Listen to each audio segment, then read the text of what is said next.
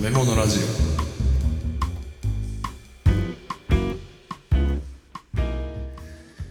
オカチャ料理無糖武藤拓郎です武藤太郎ですこのラジオは少し変わった経歴の料理人兄弟が食べ物の知られざる世界をちょっと変わった視点から学んでいくラジオ番組ですはいということで前回の収録から半月経ちましたうん半月以上経ってるか久しぶりですいやー久しぶりだねねその間に食べ農作合同深いですね合同会がはいありまして、東京に行ってまいりました、うんだいぶ収録長かったねあのオフ会の前の科学館科おお学館科博だね科博行った時のね、うんはい和食店ですが和食店はい 3時間で足りないっていうねそうだね結局最後はあの駆け足になったね結局そうなるんだよねいやーもう少し最後じっくり来たかったなあのね序盤でねだいぶ時間使ったのよねうんで途中からさ収録してたんだけど、うんなんか俺いらなくないってなって 日曜日の方みんなでは回いはっいて、うんで姉ちゃんと他のサポーターの方とかリスナーの方ねはいが話してる方が面白くてはい俺特に言うことねえなだザック途中からピンマイク外してたもんね外してたね外して他のリスナーさんたちにマイクを向ける係になってたなってたねで当日もあの音声配信アプリうんの方で、うんえーライブ配信を限定でしてましてはいでそれを皆さん聞きながらあのおののバラバラに聞いて、うんたまにこう気になるところになったら戻ってくるっていううん新しいスタンスのねあのスタイルの見方をしてましたけどそうなんですよね、40人近い人数だったのでグループが固まってしまうと先方にご迷惑がかかるとうん、うんその解消をするためにあの手を作ったわけですよねそうだねでもさ、うんあんまり効果なかったね結局だってあの、えーリスナーの方以外の人、うん一般の方とか普通に集まってきてたよね途中からそうなんですよ、うんせっかく我々の一緒に行ったグループが分散したにもかかわらず、うんなんか僕らずっと喋って長居したら後ろにすごいたくさんの人たちがいたじゃないですか、うんあこれはこの展示を見たい方々が待っているんだとうんどかなければいけないごめんなさいってどいて次の展示に移動したら全員来るっていうね それねちょっと想定外だったな想定外でしたはいなんかツイッターでちらっとなんかこう、えー、と和食店のハッシュタグ、はいはいえー次の日かな見ていったら、なんか日曜日行ったらうんうん結構集団みたいな塊があって通れない時があってんうんぬんかんぬん書かれてて、はいうあれうちかなってちょっと思ったんだよね。ちでしょでももうもうあれはもう言わせてもらうけどあの僕らのせいではない。はい あの対流をねあの滞らせたのは、まあ、僕らというよりかは周りに固まってしまったのでちょくちょく動いてはいたんですけどうんうんそれでもあの解消しきれなかったっていうあのリスナーの方々は皆さんかなりあの方々に散って一回向こうにあの最後まで行ってから戻ってくるとかね、うんうんうんしてくださったりとかしてたので、えー僕らではないと信じたいほんとごめんなさい本当すみませんでした、えーあの日曜日はねもう収録ダメだねやっぱねうんそうですね、うん収録っていうか、多分僕ら普通に喋っててもそうなるんだけどねそうなんですよね。あの 今年の頭2023年1月の、えー単独のオフ会の時も、うんえー静岡県のお茶の都ミュージアムか、うんうん、行った時もまああの時全く収録してないですけどね、うんまあみんなに抜かれる こと抜かれたね平均滞在時間40分のところ2時間以上いましたからねだねはいもともと遅いんですよ多分、うんうんだから多分まあリスナーさんと合同でなくても僕らほら奈良行ったのは去年でしたっけ去年だねはい、なんうんか博物館入ったら、やっぱり2時間ぐらいいましたよね2人でいたねいたいたいたなんだっけ飛鳥あす飛鳥時代の展示だったよあねそうそう奈そ良う、のはあれなんかね掲示板見たらあの平均滞在時間3 4 0分って書いてたよい3 4 0分だったなあそこ って絶対足りんと思うよ俺は足りんかったね、はい、2時間ぐらいいました軽くうん、はいあのだいぶはしょったはずだけどねうん時間次押しちゃうって言ってそう時間潰しに行ったはずがあのじっくり見てし まうっていうね危うく昼ご飯を食べ逃すとこだった ねあれあれはなんだこの組み合わせがいけないのかそれとも僕がいけないのかよくわかんないですけどまあ多分兄ちゃんだろうねあですか、はいすいませんなんかすいません ということであの、はい日曜日に大量を起こしてしまって申し訳ございませんででししたた、ははいい、本当すいませんでしたはいえーまあ月曜日もねお休みのところを開けていただいて、そうですね、えーえー収録をさせていただいたんですが、うんあの裏口から入るっていうねほんとねびっくりっていうかなんだろうあの特別感特別感すごかったうね、んいや本当にポッドキャストやってなかったらあの休館日に入れてもらうってことは多分なかったはずそうですよねう、んお休みの日にわざわざ出勤していただいてるわけですからねそうなんだよねは特に前日に行ってるから日曜日のいうん日曜日の混み具合の後の月曜日の誰もいない感じうんギャップがすごかった ねすごかっただってうちらしかいねえんだもんね声が響く響くいあーで結局2時間以上いましたけどねましたね、は本当1時間半くらいでね なんとか終わりたいなと思ってたんだけど、うんあ無理でしたはいでした、まあ、この様子は後々放送しますのでお楽しみにということですかね、はい、12月中の配信を目指しております。 はい早くごまわらんといかんごまんとね。またあのこの和食店の収録が配信されましたら、えーまあ音声ガイド的にもね、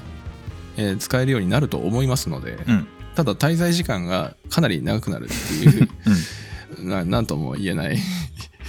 やつになるかもしれないんですがそれを聞きながら回っていただいても大丈夫ですし、うんまあ行かない方でもですねあの雰囲気だけでも味わっていただければと思います。はいはい、ということで本編いきますか。いきますかごまはい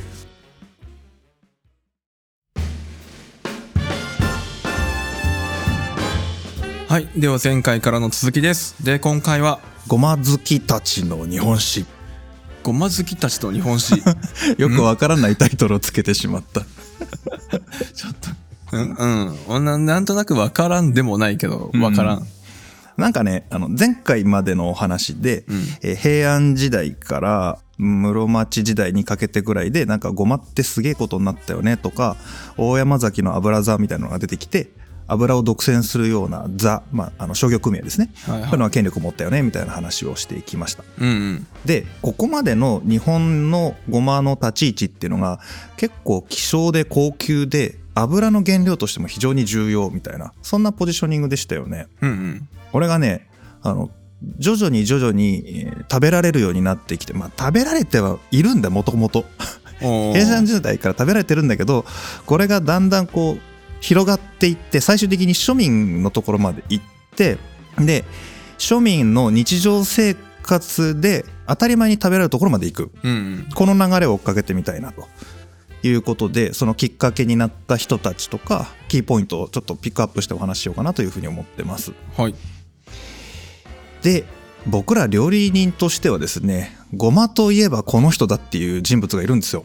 ごまといえばこの人。そうですね日本料理においてごまといえば絶対に欠かせない人物がいますねおうはい誰でしょ千利休。ううん書いてあるからね 一番わかりやすいところに書いてあるからね。もう冒頭の出だしにでかく書いてあるからね見るなっていう方が無理だった。はいあの利休の名前を冠した言葉っていうのが結構いっぱいあるわけですよ はい。料理業界におうで利休豆腐うんうん。利休あえ利休焼き利休揚げ利休煮とかね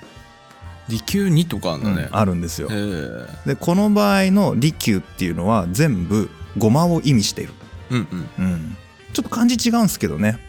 あ、そうなのうんん、線の利休って、まあ、線は漢数字の線ですよね、うん。で利益の利に休むって書きますよねはい。利休豆腐とかごまの意味を表す時の利休って休むという字が久しいに変わるんですよ、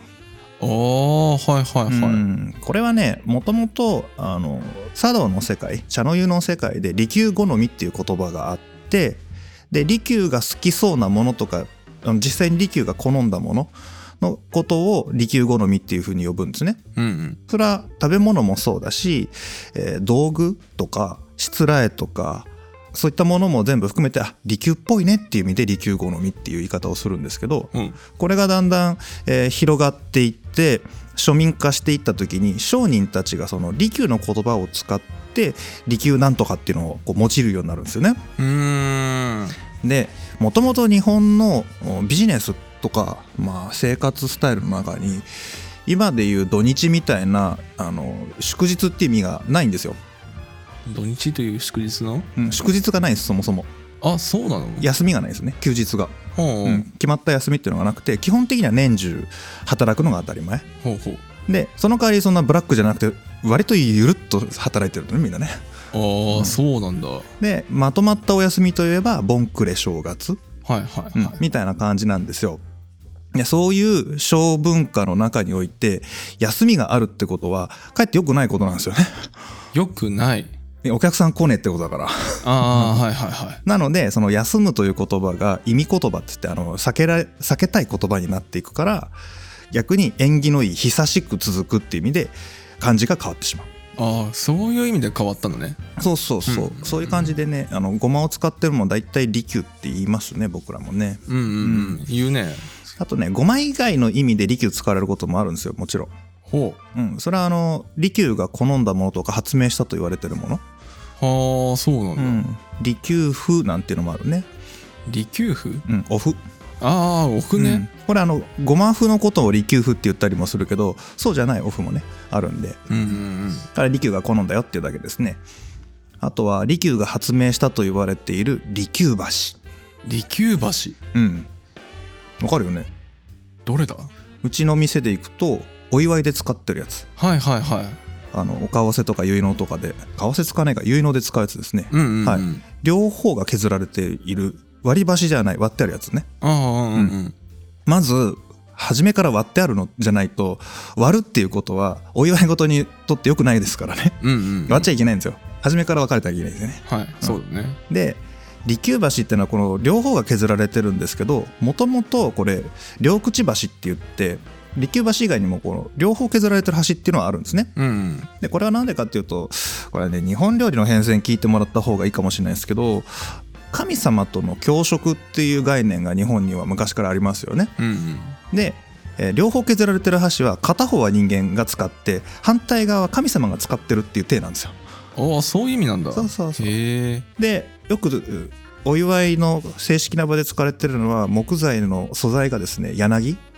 柳うん硬くてね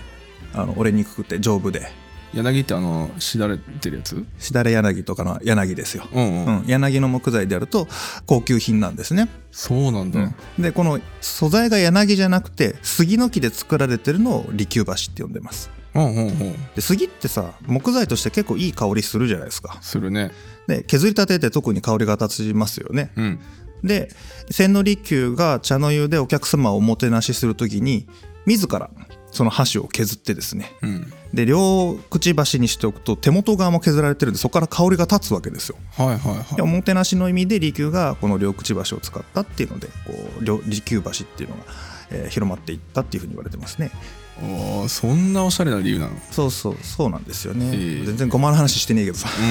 うんうんだいぶ遠くなったね今ねっていうかここまでの時間で利休って俺何回言ったんだろうね 一生のうちなんかあるかなこ のこの回数、うん、本当だねでせっかくね僕らの業界では利休っていうとイコールごまの意味を表すので、うんじゃあこの人どんだけごま料理好きだったんだろうないや好きだったとは言われてるんですよおうでも本当のところどうなんだろうと思って、えー記録を見ました。はいうん、利休百回忌っていう書物があるんですね。利休百回忌そう千利休が茶会を催すじゃないですか。うんそれの100回分の記録。そんな記録あんのあの いえやねこの時代のねブームというか流れなんですね。それこそ日本料理の編成の中で少し触れてるんですけど茶の湯だけじゃなくてねその偉い人をもてなすとかっていう話ありましたよね。えはいはいはいうん、将軍様が来るとか天皇陛下が来るとか、えー自分の上司が来るとかそういう時にどんな失礼をしてどんな手順でやってどんなものを出したのかこれ記録しとかないと次の時に困るじゃないですかうんうんでこれはだんだん共有されていって仲間同士でねじゃああの人の時はこれやったからうちはこうしていこうみたいな風にしてこうデータベース化していくわけですよはいはい、うんその走りですね、ああそあこっからなってくるんだうね、ん、まあこれ以外にももうちょっと前からあるはあるんですけどねおうおううん、で有名なのの一つにこの「利休百回忌」っていうのがあってちょうど亡くなる1年前とかぐらいじゃないかな、うん、っていうのがあったのでこれざっと読んでみましたはいうんしたらねごま使った料理案外少ね少ないえ、 うん、あそうなんだあいわゆる僕らのね現代人が考えるごまをたくさん使ってるみたいなのあんまりない。あ、うんでね見つけたのは油物の記述は結構多かったなっていう感じですかね。油物、うん、天ぷらとかはいう揚げ物ですよいわいわゆる。ああーごま油を使った天ぷらさあーじゃああごまそのものを食べるとかではないあ揚げ物の方が記述多いですね。ああそうなんだううん、ん、油はよく使われていて炒めるっぽいような記述もあったけどね。うんうん、あとはもうなんつっても揚げ物といえばお菓子ですね。お菓子うん、揚げ菓子。ああ揚げ菓子うねんえっと、小麦粉とか米粉をこねてさ、うんでそれを揚げてうんで塩とか、えー蜜で味付けするようなもの、ほうほううほう、ん、ドーナツっぽいやつね、ああもうごまついてないねうん、これはねあの平安時代にあった、えー、辛果物、うん、う、うんん、唐菓子ですよねあれの延長上ね、ああそういうことだうね、ん、お茶といえばお菓子ですよね、はいはいうんあと食事で出てきたのは、えーほろみそ、ほろみそ、うん、法論、えっと法は法律の法に論は、えー論じるという字を書きますねうんうん、ほうろん味噌と書いてほろ味噌って読むらしいんですけどね、ほろみそって呼ぶのこれで、うへん、えまあどっかでうんなまったり縮まったりしたんでしょうね知らんけどうねなんか普通に読んだら「ほうろみそ」みたいななんか「ほうとロム」みたいなうん関ほう連するのかなみたいなこれねもともとほ法論っていうのはね、うんえー仏教用語なんだね仏教用語さあ、うん、なこれこのシリーズでどっかで話したなえっとこの仏教におけるここの部分の解釈はどうなんだっていう議論をするんだよねうんうんうん、うん、それを法論っていうらしいあしたねうんしたよねしたその時に、えーどこかのお寺の、まあ、有名なお坊さんたちが討論してる時に、えー食べてた、まあ、ご飯食べながらしたんだろうね、うんその時に食べてたっていうのがあってそこに使えた味噌がほうろ味噌がほほろ味噌に縮まってほろ味噌になったらしいんだ、ああそういう意味で、うんえーっと料理の方法としては焼き味噌、焼き味噌、うん味噌焼いてそれを天日に干してで、えーごまとくるみと山椒とか、まあ、その辺のものをこう混ぜてうんえーご飯のすえーそういうものにしておかずにして食べるとかほ干すの一回干すんだってへえちょっと今の感覚では珍しいイメージあるよね結構ドロドロだったのかな元がうーんなのかなもう江戸に近い時代だからペースト状になってるよねきっとねうー、んまあ戦国時代移動中に味噌をさ丸めて持ち歩いたりとかしてたかはいはいはいらそれに似てるのかもしれないねああ味噌玉だっけかそうです、うんねはいそんな感じじゃないかなというふうに思いますほうほうまあまあこのくらいかな見つけたのはあこんだ けあんなにこっちあんなに好きだと言われていたごまねあんま書いてないんだよね書いてないうん逆に書くほどじゃなかったのかも当たり前すぎて、あーそういうことね、うん、そういうことってあると思うんだよね確かにそうう、いうことあるねん、ちょっとねあの他に他の書物とうかん調べたら出てくるかもしれないけど、うん、うんあの古文書を読むのにも限界があってですね 何せあ今日のシリーズ僕言うの忘れたんですけど、うんうんあの何かごまのことについて書かれてる本ごまの歴史みたいな本があるんですけどねうん今日のからの部分は、えーないんですよないない。えっと僕が読んでる手元にある「ごまの来た道」とかね「うんえーごまの謎」っていうあの参考文献があるんですけど、はいえっとね、江戸時代が記されているのが2ページから3ページぐらいしかないんですね。 少ないそめっちゃ少ないね、う、うん、で千利休の話も今日お話しする内容も何も出てこない。出てこないだから自力で頑張ったやけに今回ゴマのシリーズ時間かかってるなと思ったらそういうこと、 そう結構ね補足でいろいろと調べて勉強してるんですよ、もうはい、よく分かんなかったので一生懸命探したけど見つかったのはこの程度かなというふうに思ってますねああじゃあ下手したらゴマに関してというかこの時代とかに日本に関してのゴマの話うんうちが一番詳し なんかことあるかないいやわかんないけど いや分かんないですけど、うんまあちょっと頑張りましたよって話ねそうね、うんまあ、まとめたやつっていうとだいぶ少ないよねっていう話、ね、ああそうかもしれないですね可能性としては、はいああのちょっと千利休の話戻るかな、えっと、千利休ってもともとお茶の人なんで、うんお茶の人って言ったら変だけど仏教の禅宗とゆかりのある方じゃないですかあはいはい、ん禅宗といえば僕の頭の中で出てくるのはもう曹洞宗道元禅師うんと臨済宗の陽財禅師ね、はいうん、この2人を思い浮かべるわけですけど、まあ、日本料理でごまっつったらやっぱごま豆腐って一番に浮かんできちゃうんだよね。うんごそうまだねごま豆腐ごまあえっていうので、うん永平寺のごま豆腐って結構有名じゃないうんうんこの曹洞宗総本山ねはいはいはい、うんの永平寺のごまあれこれ距離的に、まあ、福井だから京都から近いっちゃ近いけど遠いっちゃ遠いよねみたいなうーんうんそうだねもう北の方にぐっと上がっていくわけですけどはいでそのぐらいこう離れてきたとするともしかしたらここは大山崎の勢力圏外だったのではないかと大山崎の権力圏外そう要はねあの油の取引において大山崎の油座っていうのはものすごい力を振るってたわけじゃないですかはいはいはいで、えー独占販売権もあれば独占購入権も持ってるみたいなああはい前回あったねありましたよねでほとんどのお寺は大山崎で作られた油を豆苗油に使ってましたよみたいな話だったんですけど、うん多分ね永平寺はそこに入ってない気がするんだよね、ああそうなんだうんよくそこは書いてないんだけど、うん僕の想像ですよはいとなるとじゃあごまとも縁の深い禅宗においてしかも油が必要そうめん用にねうんねその環境だったら当然ながら永平寺の寺内ないしはその近郊でごまを栽培してごま油取ってた可能性あるよねっていう想像がつきますよね。うんうんで道元禅師の残した腐食藩法とかそういう辺のね、えー食に関する本を読むとですねもう基本的に無駄を大っ嫌いなんですよね無駄が大嫌い無駄が大嫌いほう要はねゴミ出したくないのよほうほうもう最後の最後までありがたくいただくううんん、皮むいたり刻んだりした時にこう野菜のくずが出たらあのうんぺんとかっつってねくずでまとめてそれをスープとかあのかけるあんにして全部いただくみたいなことやるわけじゃないですか。うんで考えるとですよごま油絞ったそのごまのカスどうしたんだろうと思うんですよね。ああまあ捨てはしないってことうねん、しかもさ現代のその搾油法と違ってそんなに精度高くないじゃん。はで結構油もタンパク質もミネラルも残ってるはずなんですよね。いまあそうだろうね食ったらうまいと思う 普通にねうんうんうんじゃあこのごまのカスを使った料理が発展してもおかしくないと思いません、そうだねっていうのを考えると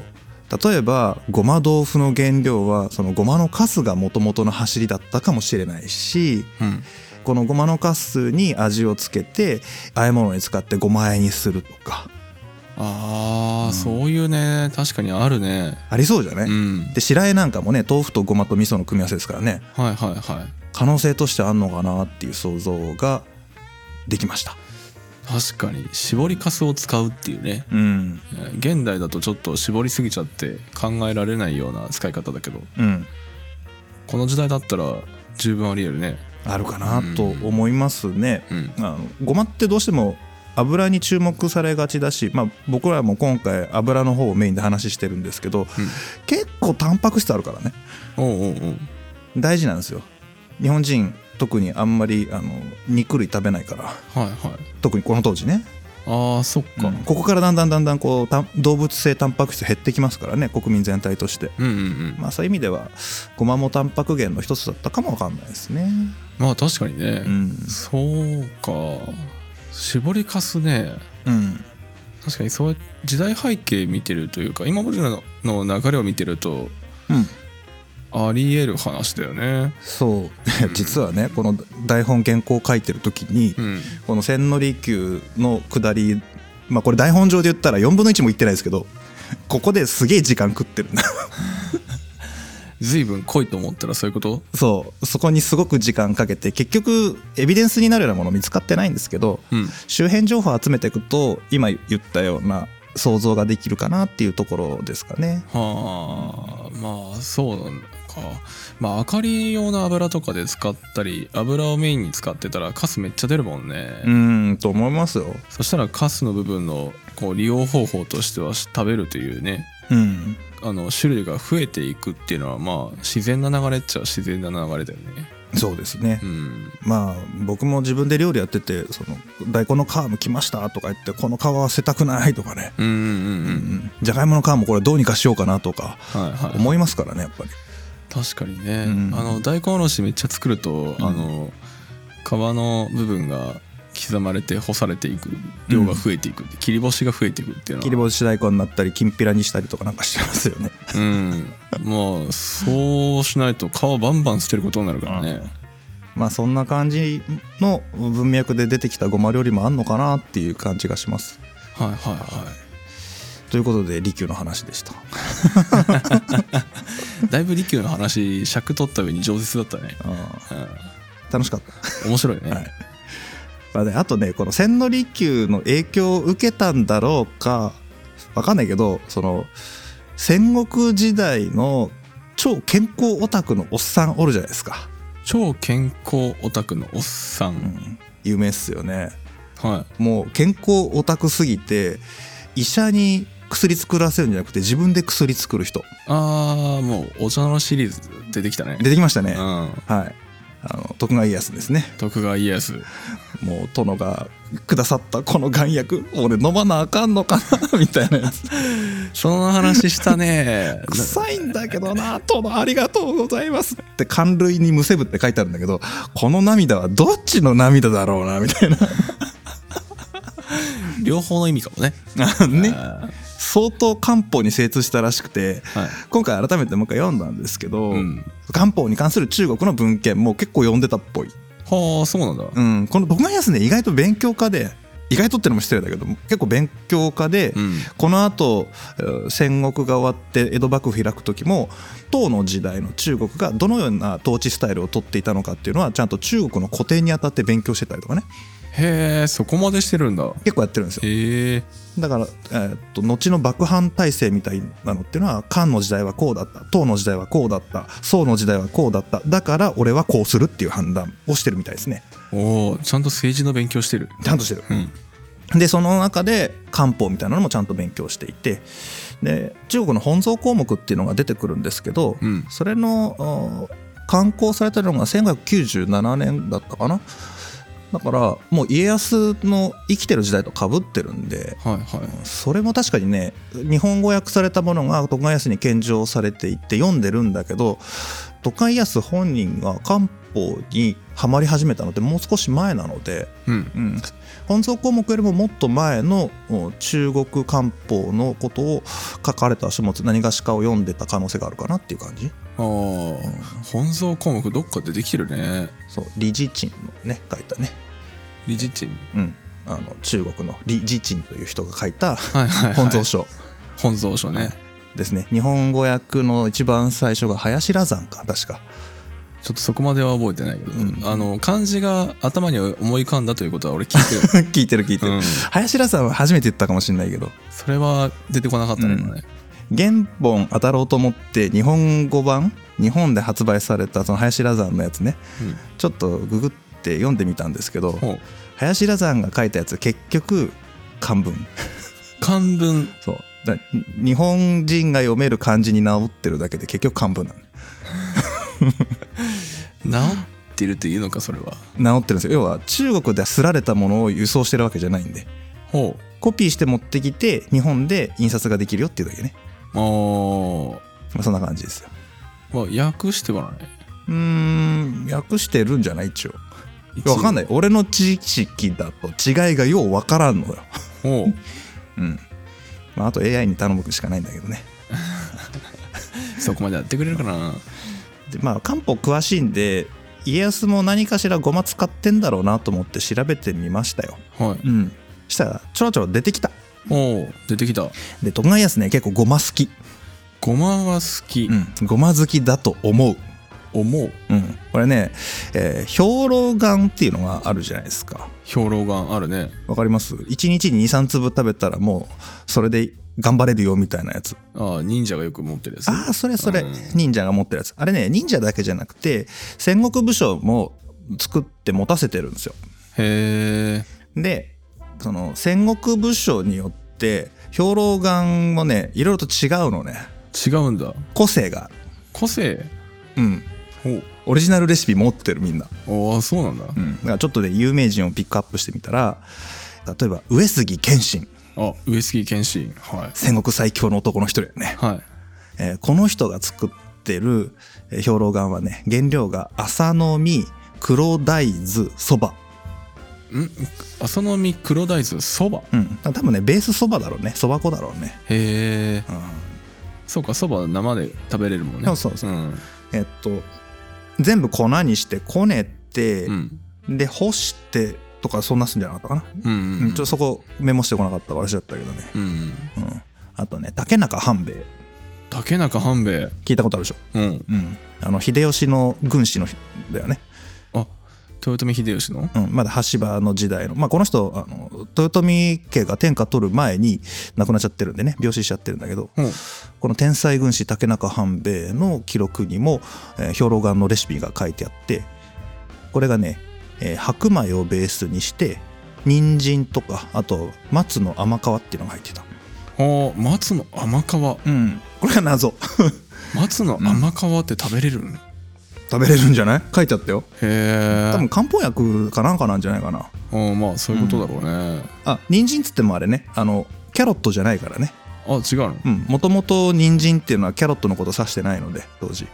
当時の人参は人参ではない今でいう朝鮮人参みたいなやつねはいはい、高は麗い、人参、うん、うんあっちがもともと人参なんであそうなんだもともとあっちなんですよあもともとは高麗人参のようなああいう朝鮮人参とかのああいうちょっと細く長いやつそうそっちがもともと東洋圏では人参って呼ばれていて、うんでキャロットが入ってきた時に西洋人参って呼ばれるようになってうんうんで西洋が取れてそのオレンジのキャロットの方が普及しちゃってで西洋が取れてそっちが人参になっちゃったからあえて今までの人参を朝鮮人参とか高麗人参って呼ぶようになったみたいな、あそうなんだ、ああの本家入れ替わっちゃったパターンねよくあるやつあたまにあるねそたれまねにある、うん、はいなんで結構ね竹中半兵衛のは漢方よりああ漢方だねね、まあ、全体的に栄養素が大事だから漢方によるんでしょうねそうだね確かにこれを人参ではなくて朝鮮人参と置き換えたならば、えー朝鮮人参、白米松の甘皮もうなんか漢方っぽくなってくるねうんなんか体に良さそうじゃんうん、白米でちょっと固めましたみたいな、はいじゃあ家康くん家康くんっ 家康て家康くんは浜松のキャラクターやね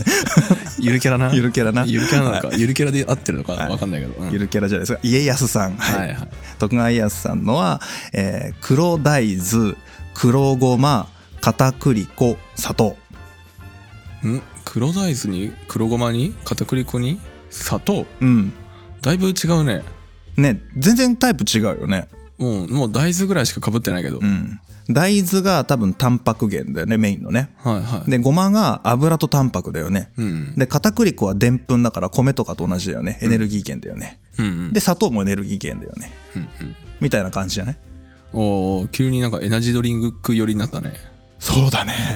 本当だ、エナジーガン。エナジーガンっていうのかな。あまあ、カロリーメイト とか。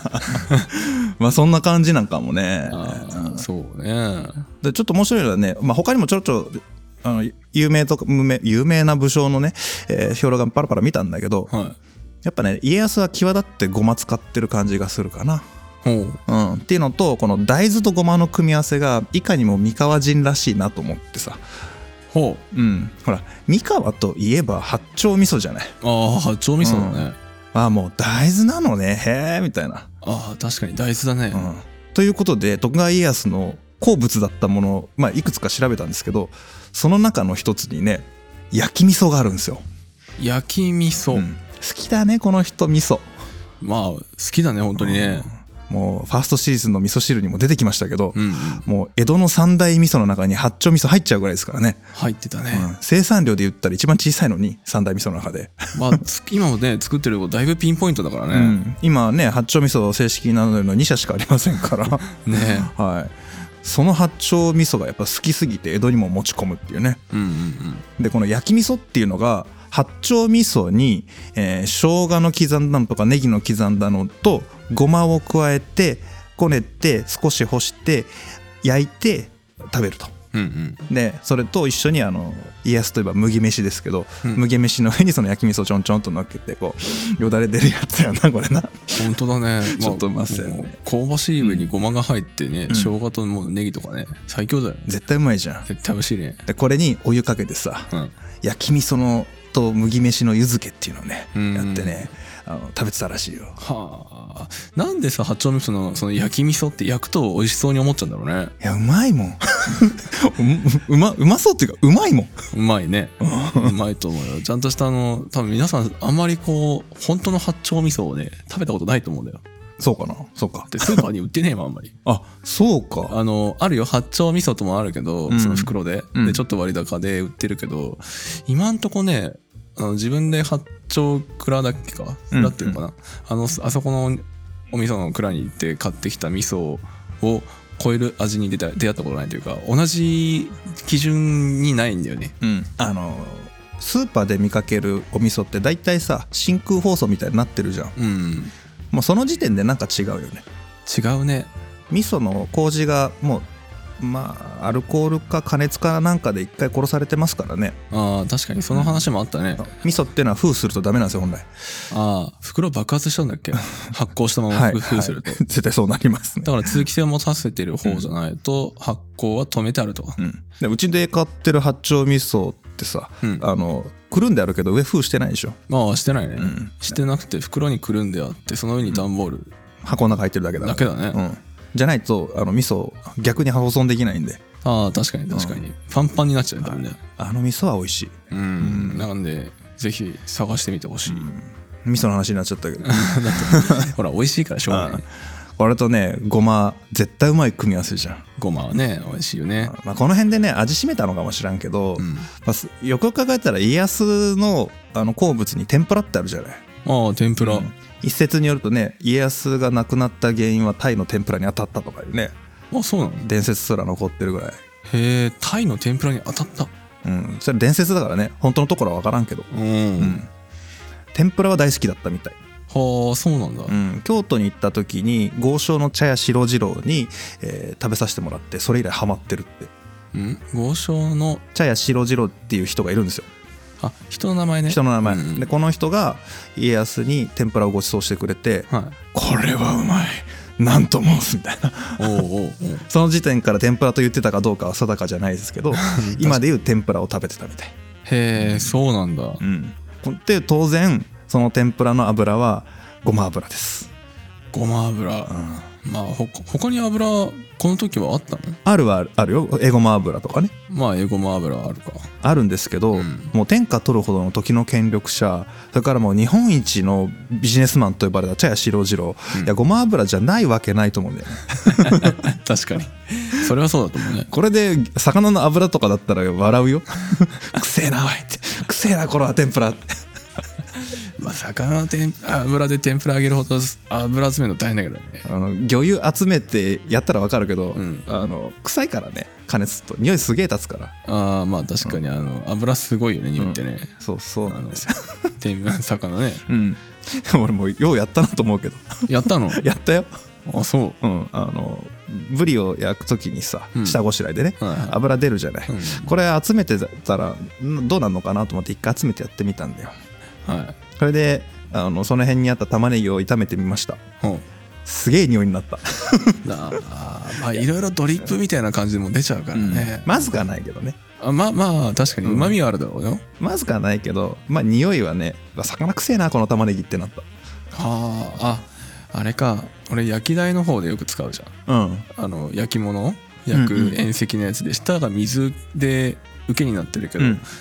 あそこに落ち落ちた大量の魚の油うん片付ける頃にはすごい匂いだもんねすごい酸化してるでしょ数時間経ってないのにさ、んめっちゃ匂うもんね、うんあれかあの魚のグリルの焼いた後の匂いだねあそうそうそうそうですね、なんであのタイとかそれこそブリとかね油強いのだと、うんいうのはまだいいと思うんですよでこの時代の本当農村部漁村部の庶民が使ってる油って魚油って言ってねあの魚の油を使ってこれ江戸時代まで続くんですけどおうそれはね主に下級のお魚ですよね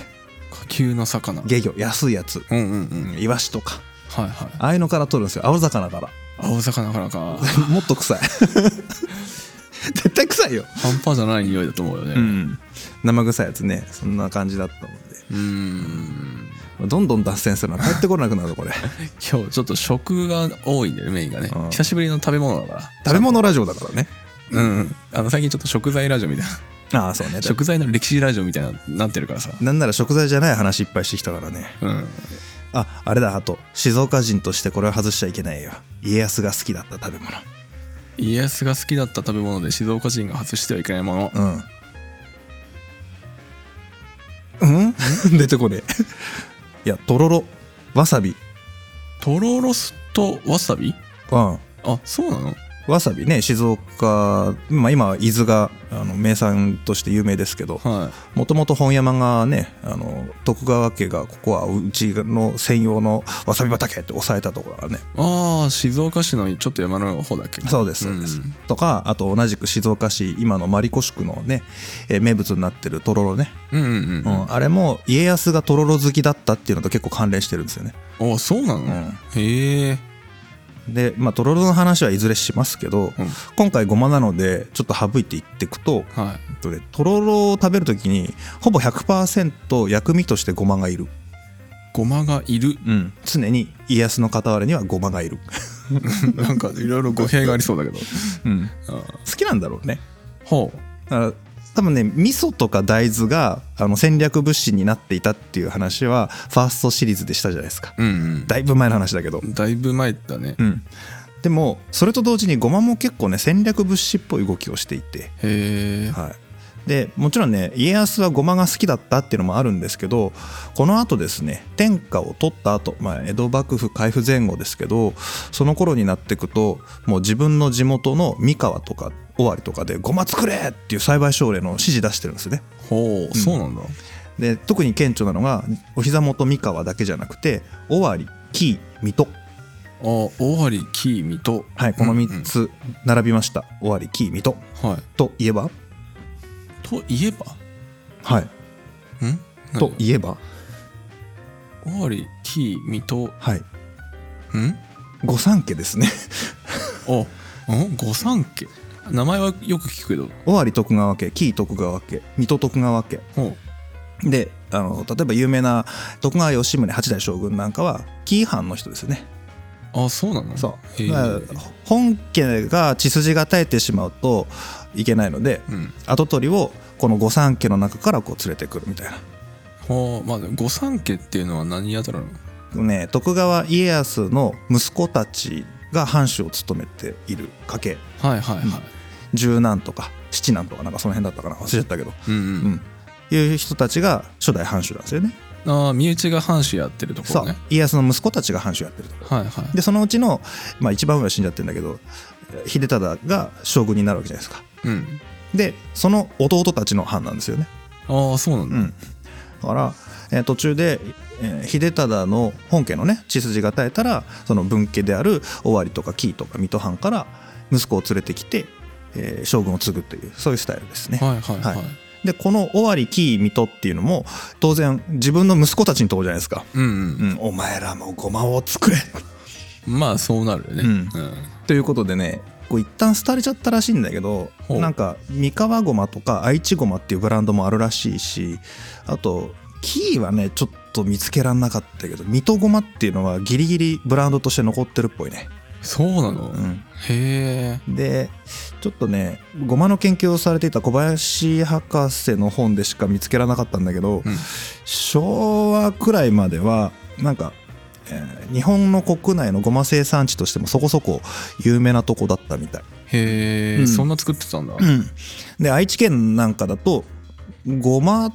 を作ってたようなそういう地名が残っていて駅名にもなってたって旧国鉄にこんな駅名ありましたみたいなの書いてあったよ、駅名に残っていた、うんへえいうぐらいだあのごま作ってたみたいねそんな作ってたんだねうんでここまでの流れでねひといくつか思いついたのは、うんまず油の価値っていうものがやっぱりすごく大事なんだろうなっていうのが一つあってうんまあね徳川家康とか千利休とか、まあ、この辺の人たちは京都大山崎の油座がどのくらいの力を持っていたのかっていうのはよく知ってたと思うんですよ。ほうほううん油座の力が弱まった今だからこの声優業っていうのを抑えておく自分の膝元に置いておくっていうのは結構ね経済的にも大事なんだろうな、うんうんまあ、そんなことは知ってたのかもしれないし、うんうんうん、あとこの後ね商品作物っていうのがどんどん価値を持ってくるからこのお米だけじゃなくてね油の元だったりとかあとはえっと木綿の元になるものとかね、うんううんんうんそういったものってすごく重要になってくるんで、えー割とこう農業に力を入れていくところもあるから、うん、まずその辺のビジネス的な部分が一つにあったのとあとさっき言ったあの食料戦略としてね戦略物資になっていたんだろうなっていうこの2つがちょっと見てくるところですかね。うーんまあそうなんだね戦略物資の方に行くんだねうん、うんでもう一つこの食品的に見ていくとずっと薬と食べ物の間を行ったり来たり揺れていったと思うんですよ。うんであくまでもまだ薬味から出てってない、うんうん薬じゃないんだけど一般食料じゃないみたいな境目にいるのが薬味なんですよね。はいはいはこれが徐々に徐々にごまをたくさんふんだんに使った、えー料理っていうものにこう変換していく境目あたりかな。いうーんあのさっき言った、えー本草項目、えー、1597年6年か96年かな、えー理事陣の書いたね本草項目の中には、えー、ごまに関してこんなこと書いてあります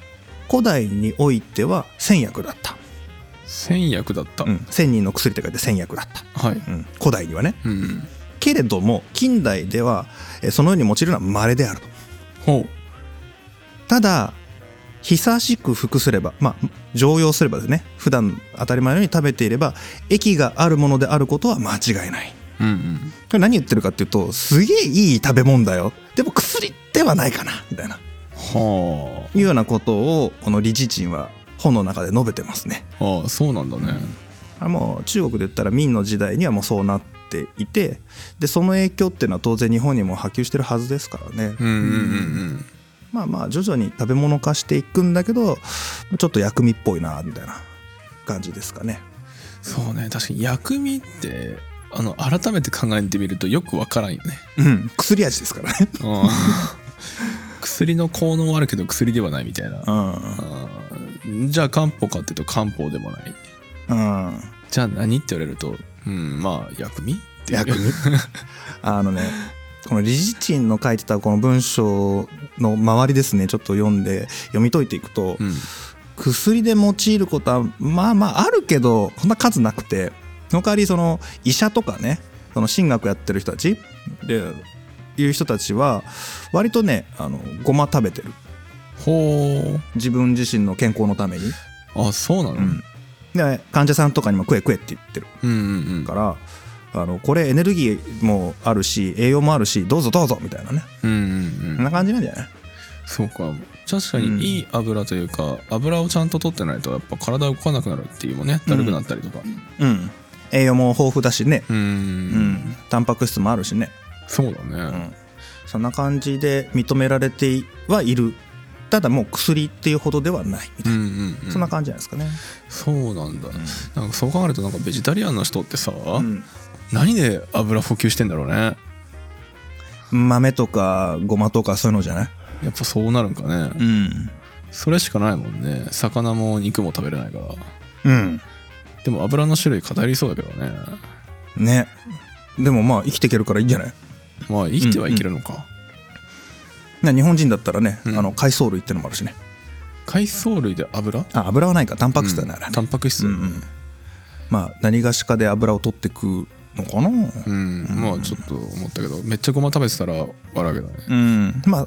そういう意味ではあれじゃないあのこれだけ世界に広まったごまなのでうんごま油っていうのは結構重要かもわかんないねああそうかもね、まああとはオリーブか、オリーブとかうね、んまあせ最も世界で広まって定着したのはごまですけどうん油においてはねそうねうんということで次いきますよはい長えな今日 雑談とか寄り道多いなあの二分割しない方がいいというね話が出ているんですが、うんアンケート取ったらはいはい3分の1の方はあの割らない方がいいといううんうんまあ割らない方がもともとだなと思ってうんどちらでもいいという人もいたんですけどうん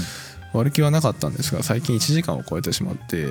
1時間半だとちょっと僕の中で編集大変やなっていう、あじゃあ一回切りますか、うん例によってあの1回の編集時間めっちゃ長いよねうんあのね